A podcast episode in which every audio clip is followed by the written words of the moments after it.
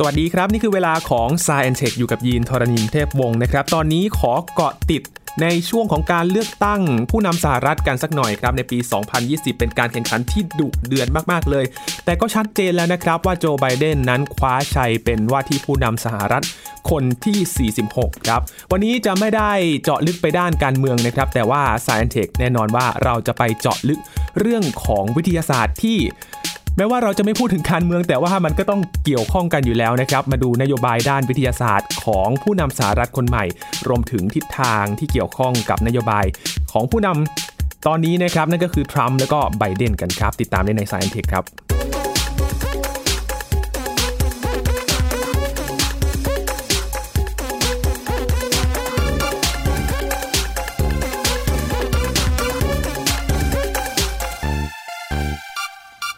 สหรัฐอเมริกาประเทศที่มีบทบาทสำคัญมากๆเลยนะครับในการวางนโยบายด้านต่างๆรวมทั้งในเรื่องของวิทยาศาสตร์เทคโนโลยีและก็สิ่งแวดล้อมครับ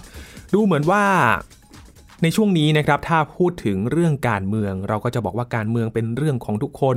มีทุกอย่างที่เกี่ยวข้องกับการเมืองแน่นอนครับพอพูดถึงวิทยาศาสตร์มันก็ยังไม่วายที่จะมาอยู่ในเรื่องของการเมืองอีกเช่นเดียวกันนะครับวันนี้จะพาไปติดตามเรื่องราวของสหรัฐอเมริกาครับเกี่ยวกับนโยบายของ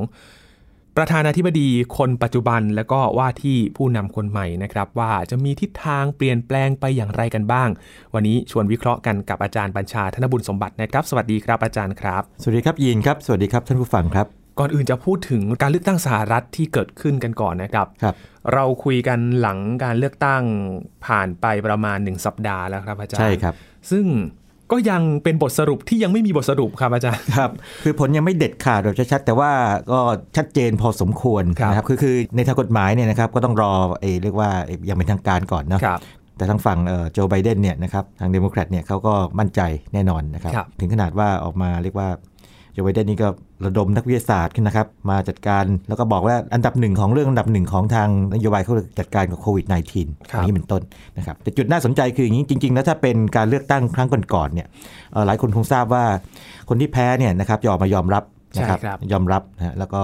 นั่นไปโทรแสดงความยินดีนะครับแต่จนถึงวันนี้นี่เป็นไงครับยินยังไม่โทรไปเลยครับคุณทรัมป์ไม่ไม่ไม่ไม่โทรไปไม่พอใช่ไหมเข้าใจว่า Twitter นี่ยังวิววิววินอยู่เลยใช่ไหมครับเขาก็ยังพยายามที่จะบอกว่ามีโอกาสที่จะชนะอยู่นะครับจริงๆเขาประกาศชัยชนะตั้งแต่การเลือกตั้งยังนับยังไม่เสร็จเลยนะครับใช่ใช่ใช่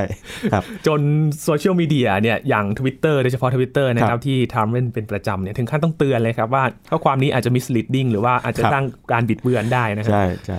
ก็ยังต้องติดตามท่าทีของทรัมป์ต่อไปว่าจะโทรไปยินดีกับไบเดนเมื่อไหร่นะครับหรือว่าจะยอมรับกับความพ่ายแพ้ในครั้งนี้เมื่อไหร่นะครับหรือว่าใช้กระบวนการทางทางศาลนะครับในการฟ้องร้องว่าการเลือกตั้งในถูกโกงนะครับเรื่องโดยเฉพาะบัตรที่ส่งมาทางไปรษณีย์อันนั้นก็เป็นเรื่องทางอเมริกากันนะครับแต่ว่าวันนี้เรามาคุยกันว่าโอเคที่ผ่านมาเนี่ยนะครับทรัมป์ได้ทำอะไรกับวิทยาศาสตร์บ้างแน่นอนว่าย่อมมีทั้งบวกและลบใช่ครับจริงบวกต้องพูดเบาๆบวกแล้วก็ลบอะไรอย่างเงี้ยดังๆให้ชัดเจนนะครับเพราะว่าทำไมรู้ไหมครับขนาดวารสารวิทยาศาสตร์ชั้นนำอย่าง Nature นี่นะครับเมื่อวันที่แปดตุลาคมปีนี้สองพันเนี่ยครับมีบทความที่น่าสนใจพาดหัวตัวแบบเรียกว่าถ้าภาษาหนังสือพิมพ์เก่าๆเรียกตัวไม้ใช่ไหมตัวใหญ่มากๆนะ How Trump Damage Science ทรัมป์นี่สร้างความเสียหายกับวิทยาศาสตร์อย่างไรนะครับเห็นหัวข้อแล้วก็โอ้โหตกใจเหมือนกันนะครับตกใจนะครับใช่ๆแล้วก็วิเคราะห์ให้ฟังเลยนะครับแล้วก็หลังจากนั้นไม่นานนี่นะครับก็จะมีหลังจากที่ค่อนข้างจะชัดเจนว่าโจไบเดนเนี่ยครับคะแนนชนะนะครับเล็กเตอร์โหวตเนี่ยนะครับก็โอ้โหอย่างเช่นบทความนี่ออกมาเต็มเลยนะครับอันที่แบบออกดราม่านิดๆก็จะเป็นแนวที่ว่าเรียกว่านักวิทยาศาสตร์อเมริกันเนี่ยนะครับเรียกว่า relief คือถอนหายใจเฮือกใหญ่เลยสบายใจได้แล้วโล่งอกเออโล่งอกอย่างน้อยๆดีกว่าที่ผ่านมาแน่นอนนะครับแล้วก็มีบางนักเขียนบางคนใน Nature เนี่ยนะครับแล้วก็ในวารสารชั้นนำหลายแห่งเนี่ยถึงขนาดเขียนทำนองว่าโจไบเดนเนี่ยจะทำอะไรบ้างนะครับเมื่อเมื่อได้เป็นประธานาธิบดีมองทิศทางไปแล้วใช่แล้วก็บอกมาระบุมาเลยว่าห้าทิศทางใหญ่เป็นอย่างไรเดี๋ยวจะมาคุยกันเรื่องพวกนี้นะครับครับก่อนอื่นครับพูดถึงประธานาธิบดีคนปัจจุบันนะครับเหลือเวลาถ้านับตามกำหนดการก็ต้องเรียกเป็นทรัมป์ก่อนเนาะจนกระทั่งถึงเดือนมกราคมนะครับประมาณสองเดือนนะครับใช่ใช่สองเดือนนะครับไม่รู้ว่าจะจะทิ้งทิ้งทวนหรือว่าจะจะมีมุกเด็ดอะไรมาอีกนะครับอันนี้น่าสนใจมากนโยบายที่ น่าสนใจเกี่ยวกับสิ่งที่เกิดขึ้นในวาระของทรัมป์นะครับครับที่ยินนึกออกสิ่งแรกก็คือการถอนตัวจากข้อตกลงปารีสครับอาจารย์โอ้ใช่อันนี้ชัดเจนมากเลยนะครับคือทรัมป์เนี่ยนะครับเรียกโลกร้อนนะครับ global warming hoax คำคำนี้แรงนะครับคำนี้คือเรื่องลวงโลก hoax h o a x นะครับเรื่องลวงโลกแต่ว่าบางคนก็บอกว่าอย่างนี้เฮ้ยทรัมป์นี่แบบไม่ค่อยฉลาดหรือเปล่าความจริงใช้คำที่สั้นๆนะ ไม่ไม่ไม่ฉลาดนะครับจริงๆผมคิดว่าไม่ใช่นะครับเขารู้เขารู้แต่ว่าในใจเขาเนี่ยเอาเศรษฐกิจเป็นตัวเป็นเบอร์หนึ่งไงอันนี้จะฟังพวกนักวิเคราะห์ทางด้านการเมืองนะครับบอกว่าทรัมป์เขาเชื่อว่าถ้าเศรษฐกิจดีเนี่ยนะครับพวกเสียงส่วนใหญ่ของคนอเมริกันก็ต้องเลือกเขาคือมองแง่การเมืองไงไม่ว่าอย่างอื่นจะเป็นไงก็ตามดังนั้นกรณีของโลกร้อนนะครับซึ่งไปผูกพันกับแก๊สเรือนกระจกเนี่ยนะครับมันก็ผูกพันกับอุตสาหกรรมการเดินทางการขนส่งพวกนี้ใช่ไหมแปลว่าเออคุณก็ต้องลดการใช้พลังงานที่เป็นฟอสซิลเบสสิ่งก็ต้องถูกหยุดถูกลดไปใช่ใช่พูดง่ายๆคือทรัมป์เขากลัวเกรงว่าหรือว่ากลัวว่าขืนไปทำเรื่องโลกร้อนเนี่ยอเมริกาเนี่ยเรียกว่าก็ต้องว่าเสียไอ้ความสามารถทางการแข่งขันไปนะครับในเชิงอุตสาหกรรมนะครับแล้วก็อื่นๆด้วยนะครับนั้นก็เลยแบบแกล้งพูดว่ามันเป็นเรื่องลวงโลกไปเลยนะครับแล้วก็ใช้การถอนตัวจากไอ้ข้อตกลงปารีสสองพันสิบห้าเนี่ยนะครับเป็นอย่างรูปธรรมมากเลยแต่เอาเข้าจริงแล้วเนี่ยดูดีนะครับผมลองไปเช็คดูพบว่าทรัมป์บอกให้ถอนก็จริงแต่ว่ามันเป็นการถอนอย่างเป็นทางการเนี่ยหลังวันเลือกตั้งหนึ่งวันคือวันที่สี่พฤศจิกายนเพราะฉะนั้นเนี่ยจริงๆแล้วเนี่ยนะครับมีโอกาสที่จะกลับมาไหมครับอาจารย์โอกาสคาดการณ์แน่นอนเลยว่าไบเดนเอากลับมานะฮะแต่หัวใจมันอยู่ที่ว่าอย่างนี้ไอ้ความน่าเชื่อถือของอเมริกาเนี่ยยังคงอยู่ไหมประเภทกลับไปกลับมาแบบนี้คือถ้าเกิดมีคนอย่างทรัมป์มาอีกล่ะอันนี้เป็นต้นนั่นสิครับนะครับแล้วก็จะเล่าให้ฟังว่าอย่างกรณีของไอ้เรื่องการถอนตัวจากข้อตกลงพวกนี้นะครับมันมันทำให้เรียกว่าประเทศอื่นเนี่ยนะครับที่อาจจะไม่ได้ไม่ได้เข้มข้นมากเนี่ยครับก็รู้สึกว่าไม่มีแรงจูงใจอเมริกาถอนตัวได้เลยอะไรกันส่วนหนึ่งถูกไหมครับแต่ว่าต้องบอกนี้นะครับผมลองไปค้นข้อมูลพบว่าบริษัทชั้นนำนะครับหลายแห่งเลยไม่ได้เห็นด้วยเรื่องนี้นะอ่ะยกตัวอย่างเช่นอย่างนี้อย่าง Ford กับ Honda เนี่ยนะครับเขาก็มีเบสอยู่ที่แคลิฟอร์เนียใช่ไหมเขาไปเซ็นสัญญากับเรียกว่าอย่างนี้ข้อตกลงกับทางรัฐแคลิฟอร์เนียละคือต้องมองว่าอย่างนี้นะครับสหรัฐอเมริกาเนี่ยมันเหมือนประเทศเล็กๆหลายๆประเทศมารวมกันถึงเรียกได้ว่า United States State คือรัฐก็คือประเทศคือนโยบายแต่ละรัฐก็จะแตกมีมีสิทธิ์มีสิทธิ์จะแตกต่างกันเออนะครับแต่ทรัมป์เนี่ยมองภาพรวมนะครับคืออย่างงั้นทีนี้อย่างกรณีของ Ford Honda เนี่ยนะครับเขาไปเรียกว่าลงนามนะครับข้อตกลงกับแคลิฟอร์เนียไว้แล้วรัฐแคลิฟอร์เนียไว้แล้วบอกว่าเขาจะเข้มข้นมากในเรื่องเกี่ยวกับ climate change การปล่อยพวกนี้ปลดปล่อยพวกแก๊สเรือนกระจกพวกนี้นะครับนี่จู่ๆแบบทรัมป์มาแบบนี้เนี่ยเขาไม่ชอบนะครับเพราะว่ามันทำให้มันรวนงานวิวันรวนหรือแม้แต่บริษัทใหญ่ๆอย่างพวก Exxon Mobil นะครับหรือ บี พี เนี่ยนะครับซึ่งมันยักษ์ใหญ่ด้านพลังงานนี่นะครับเขาก็ไม่ชอบเพราะว่ากฎเกณฑ์ที่เคยทำมาอย่างเช่นบอกว่านี่นะในการผลิตพวกน้ำมันหรือแก๊สต่างๆเนี่ยนะฮะต้องลดหรือว่าจำกัดการปลดปล่อยแก๊สมีเทนมีเทนเนี่ยมันเป็นแก๊สเรือนกระจกเรียกว่าอันเบอร์สองในแง่ปริมาณแต่ว่าความรุนแรงมันนะครับถ้าเกิดเทียบต่อหน่วยน้ำหนักกันเนี่ยมันรุนแรงกว่าคาร์บอนไดออกไซด์อีกนะครับซึ่งเขาก็ไม่ชอบเพราะเขาเขารู้ว่ามันไม่ดีแน่นะฮะภาพลักษณ์องค์กรก็ไม่ดีอยู่แล้วคุณไปทำแบบนั้นนะครับงั้นใช่ว่าอุตสาหกรรมจะชอบพวกนี้เพราะว่าเขาก็ต้องมีมีของต้องขายมีภาพลักษณ์ที่รักษาไว้นะครับอันนี้ก็เป็นทิศทางหนึ่งซึ่งทรัมป์ทำมาไว้เสียหายมากนะครับอย่างที่ยังจำตอนเกรทาทุนเบิร์กได้ไหมที่มองตาขวางเลยตาขวางเลยหลายคนยังจำภาพนั้นได้ใช่ไหมจำเดินผ่านเลยครับมองตาขวางใช่ใช่อันนี้ก็เป็นภาพที่ชัดเจนมากนะครับครับก็เป็นอีกเรื่องนึงที่เห็นได้ชัดว่าทิศทางของทรัมป์เกี่ยวกับเรื่องของการเปลี่ยนแปลงสภาพภูมิอากาศเป็นอย่างไรนั่นนั่นเรื่องนึงชัดเจนนะยืนชัดเจนเรื่องนี้เออเรื่องอย่างนี้ชัดเจนอีกอะไรโควิด สิบเก้า โอ้โหนี่แน่นอนนี้ไม่ไม่พูดไม่ได้เลยครับโอ้ตั้งแต่เรียกว่าวันแรกๆเลยนะฮะมีคนติดเชื้ออยู่ไม่กี่คนนี่นะฮะหลักประมาณสักเลขสองหลักต้นๆนี่นะครับจริงๆเนี่ยทรัมป์เนี่ยรู้แล้วเพราะว่าไปเป็นรับทราบจากพวกบรรดาแพทย์นักวิทยาศาสตร์แล้วก็ตอนหลังมาสารภาพเพิ่งจะมีคลิปออกมาประมาณเดือนสิงหาคมนี่เองบอกว่าเขาบอก disease deadly stuff นี่นี่แบบเป็นเรื่องที่มันถึงคอขาดบาดตายนะแต่ว่าพอตอนที่พูดต่อสาธารณะเนี่ยดันเลือกที่จะโกหกบอกว่ามันค่อนข้างจะไม่มีอะไรหรอกนะมันก็เหมือนไข้หวัดธรรมดาเหมือนฟลูธรรมดาไข้หวัดใหญ่ธรรมดาอะไรเงี้ยไข้หวัดใหญ่มันก็จะโยงไปถึงเรื่องก่อนหน้านี้ที่ทรัมป์ก็มองเรื่องเศรษฐกิจเป็นอันดับหนึ่งใช่เขากลัวว่าอย่างนี้ไงขืนแบบว่าคืองี้เขามาอธิบายทีหลังว่าการที่พูดอย่างนั้นคือกลัวคนจะเกิดการตื่นตระหนกนะครับแล้วเศรษฐกิจหยุดชะงักแล้วก็มีการล็อกดาวน์ต่างๆเนี่ยซึ่งทำให้เศรษฐกิจมันหยุดนี่เห็นว่าวิธีคิดของทรัมป์จริงๆเรียบง่ายมากนะคือเอาเศรษฐกิจเป็นหลักเลยแล้วเชื่อว่าถ้าเศรษฐกิจดีใครๆก็เลือกฉันอะไรอย่างนี้นะครับเพราะมีข้อมูลมาอยู่แล้วว่าทรัมป์เนี่ยจริงๆรู้ตั้งแต่เดือนกุมภาพันธ์แล้วใช่ไหมครับใช่รู้ครับรู้รู้เลยครับไม่ไม่ไม่โง่นะครับคือบางคนชอบคิดว่าเขาโง่ไม่ไม่โง่นะครับเพียงแต่ว่าเขาเขามีวิธีคิดอีกแบบหนึ่งนั่นเองนะฮะทีนี้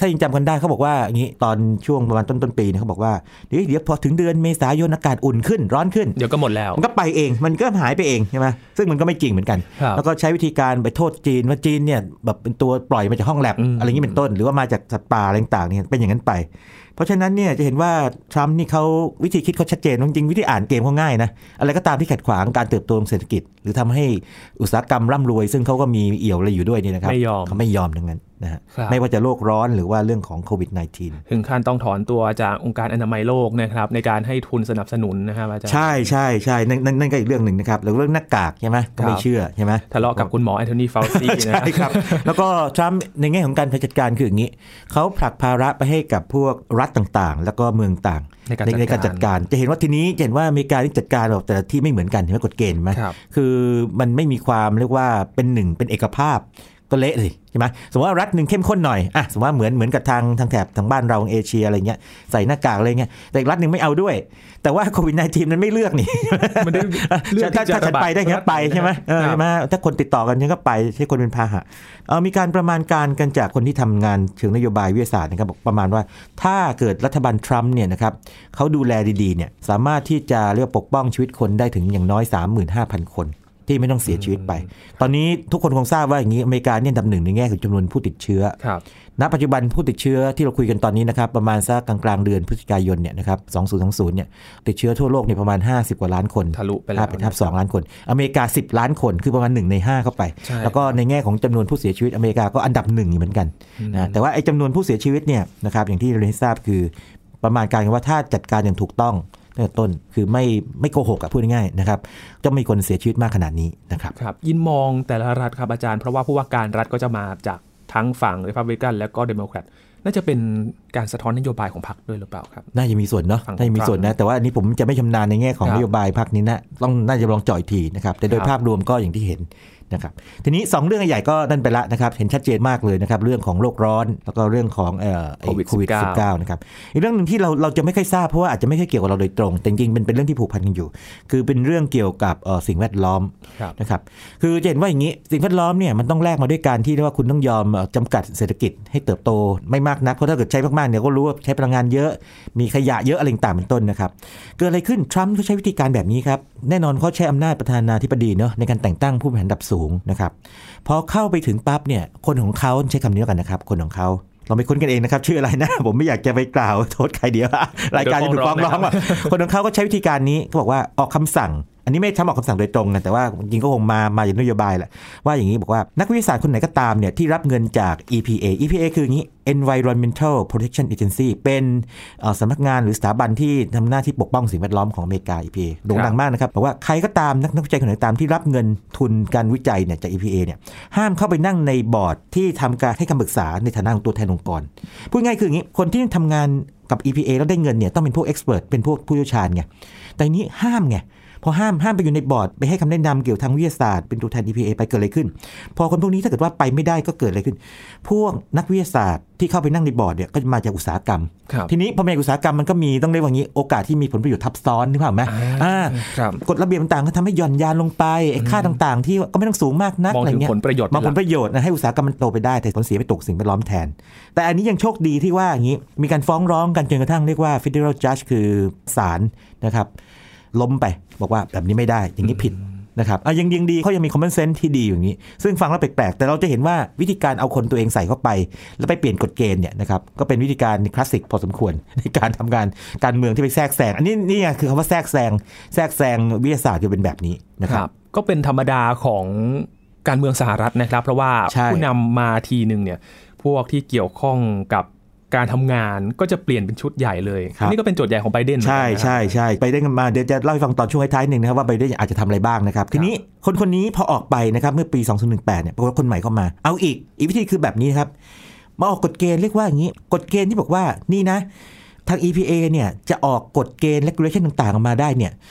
มันต้องขึ้นกับข้อมูลที่เปิดเผยต่อสาธารณะแล้วฟังดีทีนี้ฟังดีก็เหมือนดีใช่ไหมบอกโอเคกฎเกณฑ์เรื่องเปิดเผยข้อมูลต่อสาธารณะมันก็อิงกันชัดเจนโปร่งใสแต่จริงๆแล้วเนี่ยมันซ่อนความหมายอยู่ครับยกตัวอย่างอันนึงชัดๆเลยนะครับคือมันมีงานวิจัยที่ดีๆเลยเนี่ยที่บอกว่าพวกไอ้ พี เอ็ม สองจุดห้า ไอ้พวกอนุภาคเล็กๆเนี่ยนะครับมันทำให้คนเนี่ยเสียชีวิตก่อนวัยอันควรจำนวนมากเลยแต่ว่าข้อมูลนี้เปิดเผยไม่ได้หมดเพราะว่าเวลามีคนเสียชีวิตปั๊บเนี่ยมันเกี่ยวพันข้อมูลส่วนบุคคลไง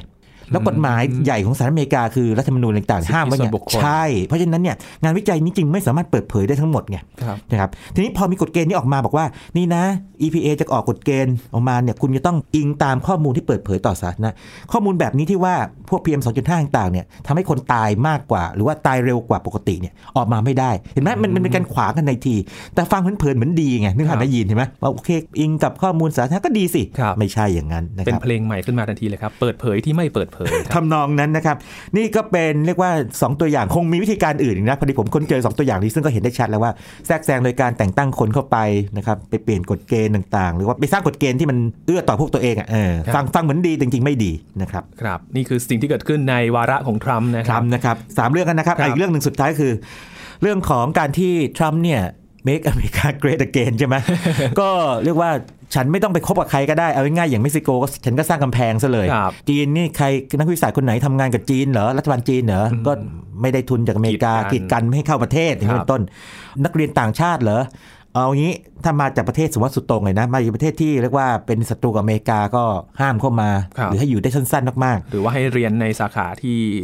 อย่างเทคโนโลยีเนี่ยโอกาสเข้าถึงยากใช่เป็นงั้นนะครับหรือว่าเดิมทีเนี่ยวีซ่าเนี่ยสามารถอยู่ได้ยาวเลยก็จำกัดไว้สี่ปีนะครับแบบนี้นะครับทางนักวิเคราะห์ก็มองว่างี้ผลที่กระทบเนี่ยยังไม่ชัดเจนแต่ว่าถ้าทำไปยาวๆเนี่ยนะครับสมมติว่าทรัมป์ยังอยู่ต่อสมมติว่าสมัยสองเนี่ยมันอันตรายสิเพราะว่าอเมริกาเนี่ยมันเป็นคล้ายๆเป็นจุดหลอมรวมของความหลากหลายแล้วก็สามารถดึงคนเก่งจากทั่วโลกมาได้คือไอ้ความเก่งของอเมริกานี่ไม่ใช่ตัวคนอเมริกันอย่างเดียวนะคุณดึงความเก่งของคนยุโรปสมัยก่อนมาตอนมาตั้งประเทศใหม่ๆถูกไหมคุณดึงความเก่งของคนเกาหลีคนญี่ปุ่นคนต่างชาติต่างเข้ามาละตินอเมริกาต่างมาเรียกว่าอักขัดหัวกะทิมาทำงานอยู่ในอเมริกาเพื่ออเมริกาไงใช่ไหมครับแต่คุณทำแบบนี้ปั๊บเนี่ยนะสิ่งที่เกิดขึ้นก็คือว่าเอ่อนักวิชาการอเมริกันก็มองว่าอย่างนี้ก็เราก็อาจจะสูญเสียสมองมันสมองชั้นเดียวนะครับเรียกว่า isolationist policy คือแยกตัวฉันไม่ต้องยุ่งกับใครก็ได้โดดเดี่ยวเลยแต่ในทางวิสัยมันไม่ได้ครับไม่งั้นมันจะมีการตีพิมพ์เพื่อให้คนอื่นมาตรวจสอบเราได้อย่างไรนะครับอันนี้ก็เป็นอีกเรื่องหนึ่งที่ทรัมป์ทำไว้แล้วก็นักวิสัยไม่ชอบเลยนะครับครับและอย่างที่เราได้บอกไปช่วงแรกๆนะครับว่าตอนนี้ถอนหายใจกันเฮือกใหญ่เลยนะครับใช่ข่าวออกนะครับนี่ผมไม่ได้พูดเองนะอันนี้คนคนอเมริกันเขียนเองเลยนะครับเขียนใน Nature ด้วยบอกว่าโอ้บอกว่า scientist บอกว่าแบบ relief แบบคือแบบโอ้ค่อยช่วยหน่อยครับมองในอนาคตครับอาจารย์หลังวันที่ยี่สิบมกราคมสองพันห้าร้อยหกสิบสี่หรือว่าสองพันยี่สิบเอ็ดการเข้ามาของไบเดนจะมาเปลี่ยนอย่างไรบ้างนะครับอ่าวิธีคิดง่ายๆคืออย่างนี้ครับอันนี้ต้องพูดอย่างนี้เกือบทั้งหมดที่หลักๆที่ทรัมป์ทำมาเนี่ยทำให้กลับกันหมดเลย ยกเว้นบางอย่างที่ดีต่ออเมริกาแน่ๆก็เดินหน้าต่อไป okay. อ่ะเดี๋ยวผมยกตัวอย่างอันหลังก่อนแล้วกันนะครับ อย่างเช่นกรณีทรัมป์เนี่ยนะครับเขาเขาทำเรื่องดีเหมือนกันนะเช่นเขาบอกว่าเขาจะเน้น เอ ไอ อ่านะครับกับ Quantum Science Quantum Computing ซึ่งจะเน้นมากเลยนะครับเฮ้ยคนก็สงสัยทำไมมันทำเรื่องดีเป็นได้เหรอ แต่แต่ว่าถ้าเราดูดีนะครับทำไมถึงทำเรื่องนี้รู้ไหมยีนยีลองเดาสิทำไม เอ ไอ เพราะมันเป็นประโยชน์ต่ออเมริกาใช่ใช่เป็นเพราะอย่างนี้ไงจีนไงอ่าแข่งกันจีนประกาศว่าจะเป็นเบอร์หนึ่งของโลกด้าน เอ ไอ ไม่ยอมใช่ไหมครับอ่าแน่นอนว่าทรัมป์เป็นศัตรูกับจีนอยู่แล้วเนี่ยย่อมไม่ยอมฉันก็ต้อง เอ ไอ บ้างแต่นี้ถ้าไบเดนเข้ามาปั๊บเนี่ยแน่นอน เอ ไอ เนี่ยคงไม่ถูกทิ้งแน่ๆเพราะมันเป็นเรื่องที่ทำให้อเมริกามีมีแต้มต่อสูงดังนั้นสิ่งที่ทรัมป์เริ่มไว้ก็ยังเดินหน้าต่ออ่าอันนี้ต้องให้เครดิตเขานิดนึงเหมือนกันแต่ว่ามันมันก็มีวาระการเมืองแอบแฝงใช่ไหม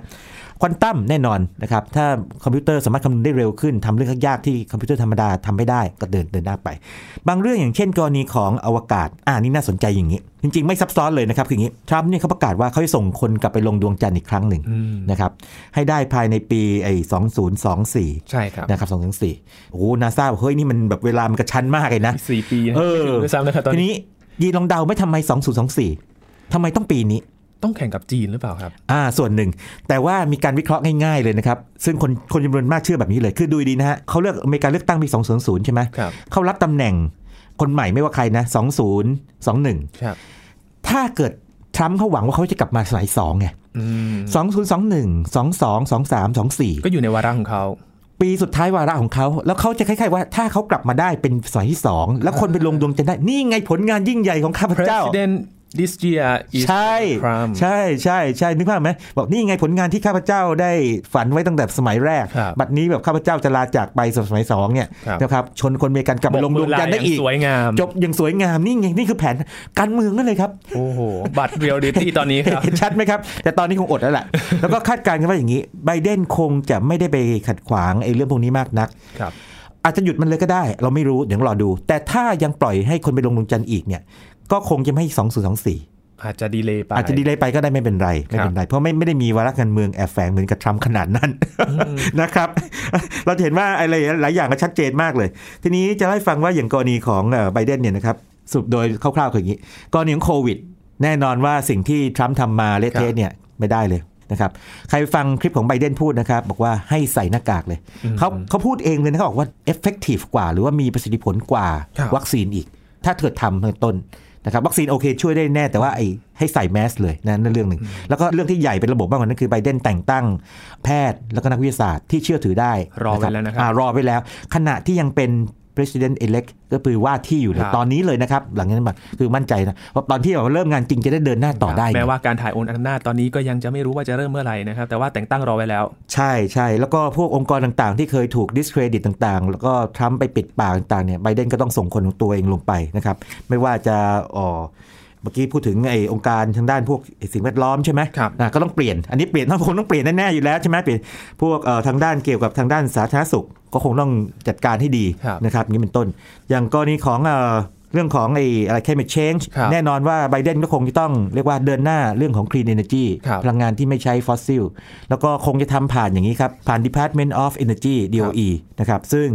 เอ่อไบเดนคงจะส่งคนของตัวเองที่ให้ความใส่ใจเกี่ยวเรื่องการลดคาร์บอนemission ลงไปการปล่อยคาร์บอนลงไปมีบทสัมภาษณ์ของไบเดนที่น่าสนใจนะครับที่เกิดขึ้นในช่วงเดือนกันยายนที่ผ่านมานะครับพูดถึงเรื่อง climate change กันด้วยนะครับ We have to act as a nation. It shouldn't be so bad that millions of Americans live in the shadow of an orange sky and are left asking, is doomsday here? And I know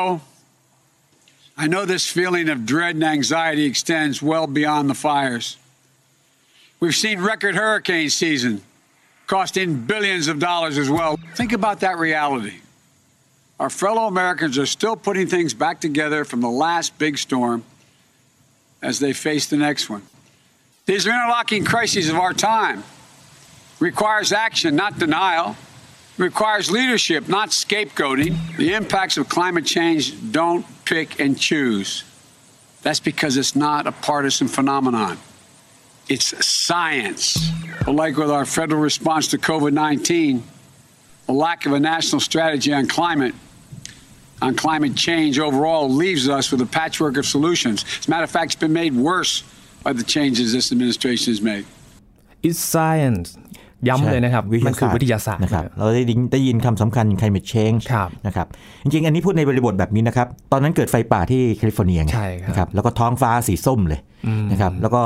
เรียกว่าไบเดนก็เลยบอกว่าอย่างเงี้ยโอ้โหเราเห็นแบบท้องฟ้าสีส้มเนี่ยเราคงไม่อยากแบบนี้ใช่ไหมแล้วไบเดนก็บอกว่าหลายคนคงคิดว่านี่มันวันสิ้นโลกหรือเปล่าใช่ไหมนั่นก็เรื่องหนึ่งแล้วแล้วก็บอกว่าจริงๆแล้วว่าหลายคนคงทราบว่าจริงๆเขาคิดมากกว่าเรื่องไฟป่าที่แคลิฟอร์เนียอยู่แล้วถ้ายังจำกันได้คือว่าปีนี้เป็นปีที่ว่าเฮอริเคนเนี่ยเข้ามาแบบลูกต่อลูกเลยคือเพิ่งเพิ่งจะหมดลูกนี้ไปลูกใหม่มานะรุนแรงมากขนาดนั้นแต่ตอนที่เราคุยตอนนี้ก็ยังมีนะฮะใช่ใช่แล้วก็ไบเดนพูดประโยคนึงที่ดีมากที่บอกว่าอย่างนี้บอกว่าเรื่องพวกนี้เนี่ยนะครับเป็นเรื่องของ leadership คือเป็นเรื่องภาวะผู้นำที่ต้องนำถูกต้องไม่ใช่เรื่องการหาแพะรับบาป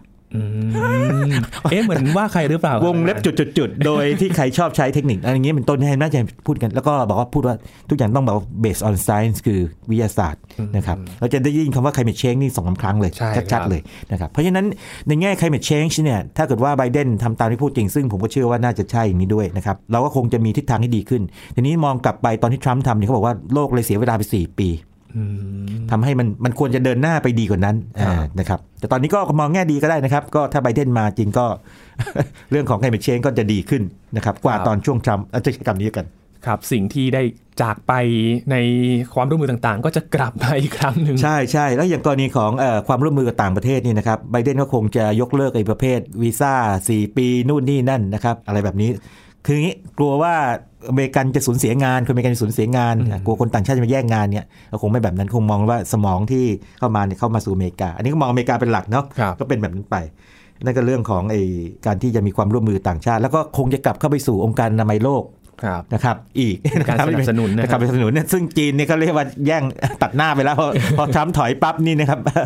จีนก็เข้ามาให้เงินแทนก็ได้นะครับแต่ว่าคราวนี้ไบเดนคงกลับไปหรือว่าถ้าเรามองไม่ใช่วิทยาศาสตร์พวกองค์การการค้าโลกนะครับคงมีอิทธิพลหรืออาจจะใช้กลไกอื่นอันนี้ต้องไปฟังนักเศรษฐศาสตร์นะครับ และสิ่งที่ไบเดนเขาวางแผนไว้หลังจากนี้ล่ะครับมีเรื่องอะไรที่น่าสนใจบ้างครับจุดน่าสนใจคืออย่างนี้ครับอันนี้เป็นเรื่องของงานวิจัยต้องให้พื้นฐานนี้ก่อนนะครั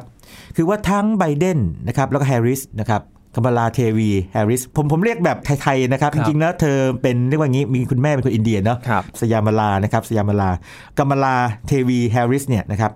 ทั้งสองท่านนี้ทั้งไบเดนทั้งแฮร์ริสเนี่ยนะครับไม่ได้มีพื้นฐานวิทยาศาสตร์คือไบเดนเนี่ยจะเป็นทางพวกไอ้กฎหมายกฎหมายกับต่างประเทศครับแล้วกัมพลาเฮริสเนี่ยเป็นพวกเกี่ยวกับกระบวนการยุติธรรมเกี่ยวกับพวกอาชญากรรมต่างๆเป็นต้นแต่ทั้งสองคนเนี่ยสนใจบางเรื่องที่ที่ตรงกันแน่ๆอย่างหนึ่งคืออย่างนี้อย่างกรณีมีการคาดการณ์ว่าเรื่องของมะเร็งน่าชัดเจนเพราะว่าไบเดนเนี่ยเคยสูญเสียลูกชายอายุสี่สิบหกปีไปนะครับเมื่อปีสองพันสิบห้าจากมะเร็งสมองอายุสี่สิบหกปีเลยนะครับแล้วตอนนั้นเนี่ยน่าสนใจมากผมลองเคยฟังเอ่อจากบางที่บอกว่าอย่างนี้บอกว่าเขาก็เป็นเป็นห่วงลูกคือเป็นคนที่รักครอบครัวไงไบเดนนี่ชัดเจนมากรักครอบครัวแล้วลูกเขาก็บอกเขาบอกว่าอย่าให้ความเจ็บป่วยของตัวเองเนี่ยมาขัดขวาง ค, คุณพ่อที่จะเดินหน้าทำในสิ่งที่ดีๆต่อประเทศชาติก็คือเดินหน้าแบบสู่การเลือกตั้งในพวกนี้แบบนั้นไปนะครับทีนี้ตัวกัมพลาแฮร์ริสเองเนี่ยคุณแม่เป็นนักวิจัยนะเป็นนักวิจัยแล้วก็เก่งด้วยเรื่องเชี่ยวชาญเรื่องมะเร็งเต้านมแต่ว่าเสียชีวิตด้วยมะเร็งเหมือนกันอะไรอย่างนี้นะฮะนะครับเป็นอย่างนั้นไปดังนั้นมีการคาดการณ์ว่าเรื่องของ health โดยเฉพาะเรื่อง cancer หรือ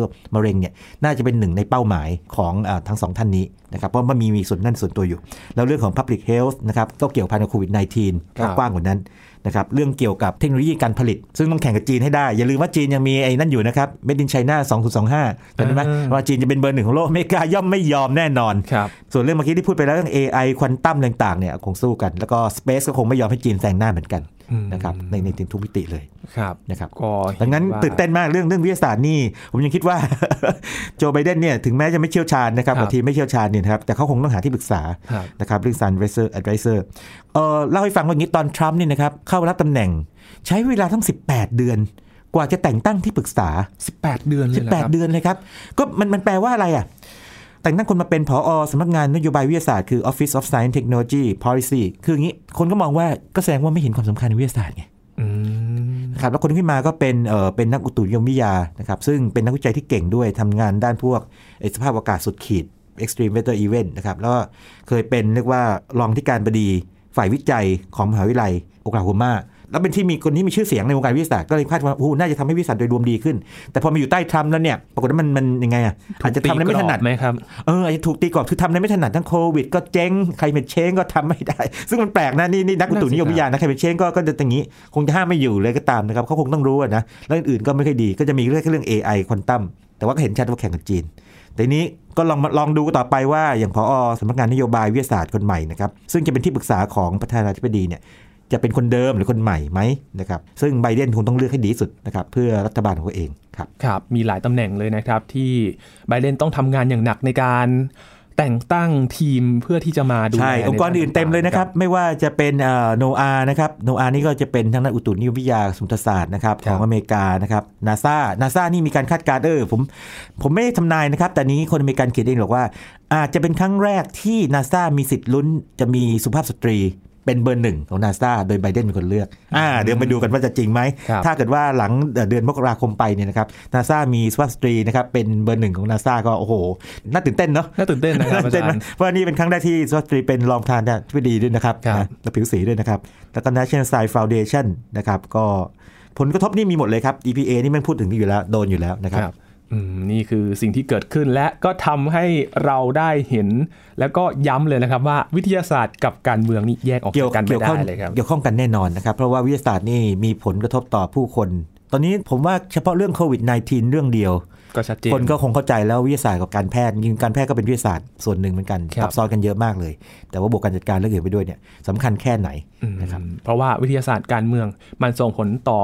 การใช้ชีวิตของผู้คนในประเทศนั้นๆด้วยนะใช่ครับนี่คือเรื่องราวที่เกิดขึ้นในสหรัฐอเมริกามองต่อไปครับหลังจากนี้ก็ยังต้องจับตาดูกันอยู่นะครับอาจารย์ว่าจะเกิดการถ่ายโอนอำนาจเมื่อไหร่และทรัมป์เนี่ยจะเปลี่ยนท่าทีหรือไม่แล้วก็คงจะหาโอกาสคุยกับยีนนะครับแล้วก็คุณผู้ฟังฟังว่าผลกระทบของการเปลี่ยนแปลงนี้นะครับสมมติว่าถ้ามองแบบแคบนิดนึงจริงก็ไม่แคบนะแต่เป็นเรื่องใหญ่เนี่ยเช่นประเทศรองมหาอำนาจอย่างจีนเนี่ยนะครับอันดับสองเนี่ยครับจะมีปฏิกิริยาโต้ตอบยังไงหรือทำอะไรบ้างหรือว่า ไทยสำคัญมากเลยไทยและเพื่อนบ้านต่างนี่ครับเราควรจะปรับตัวยังไงเพื่อให้ได้ประโยชน์สูงสุดจากการเปลี่ยนแปลงครั้งนี้นะครับสำหรับเฉพาะวิทยาศาสตร์เป็นยังไงเราเอาโอกาสคุยกันเรื่องพวกนี้ก็มีการคาดการณ์เหมือนกันนะครับว่าไบเดนน่าจะเข้ามามีบทบาทในเอเชียมากขึ้นโอ้ครับแน่นอนนะฮะเขาเขาเคยในไทยด้วยนะฮะเขารู้จักเราดีพอสมควรเลยครับวันนี้ขอบคุณอาจารย์บัญชามากมากครับดีมากเลยครับคงต้องติดตามกันต่อไปเพราะว่ามหาอำนาจมีความสัมพันธ์กับหลายๆประเทศเหมือนกันนะครับใช่ครับวันนี้ได้ติดตามเรื่องราวที่เกิดขึ้นหลังการเลือกตั้งประธานาธิบดีสหรัฐที่เข้มข้นมากๆเลยนะครับเป็นครั้งประวัติศาสตร์ที่มีคนเลือกตั้งมากที่สุดแล้วก็ได้คะแนนเยอะที่สุดในประวัติศาสตร์กันเลยทีเดียวและก็ต้องติดตามต่อไปในนโยบายที่เกิดขึ้นหลังจากนี้นะครับนี่คือ Science Tech ครับคุณผู้ฟังติดตามรายการกันได้ที่ ไทยพีบีเอสพอดแคสต์ดอทคอม รวมถึง podcast ช่องทางต่างๆที่คุณกำลังรับฟังอยู่นะครับมาอัปเดตเรื่องราววิทยาศาสตร์เทคโนโลยีและนวัตกรรมกับเราได้ที่นี่ Thai พี บี เอส Podcast ครับช่วงนี้ยีนทรณินเทพวงศ์พร้อมกับอาจารย์บัญชาธนบุญสมบัติลาไปก่อนนะครับสวัสดีครับ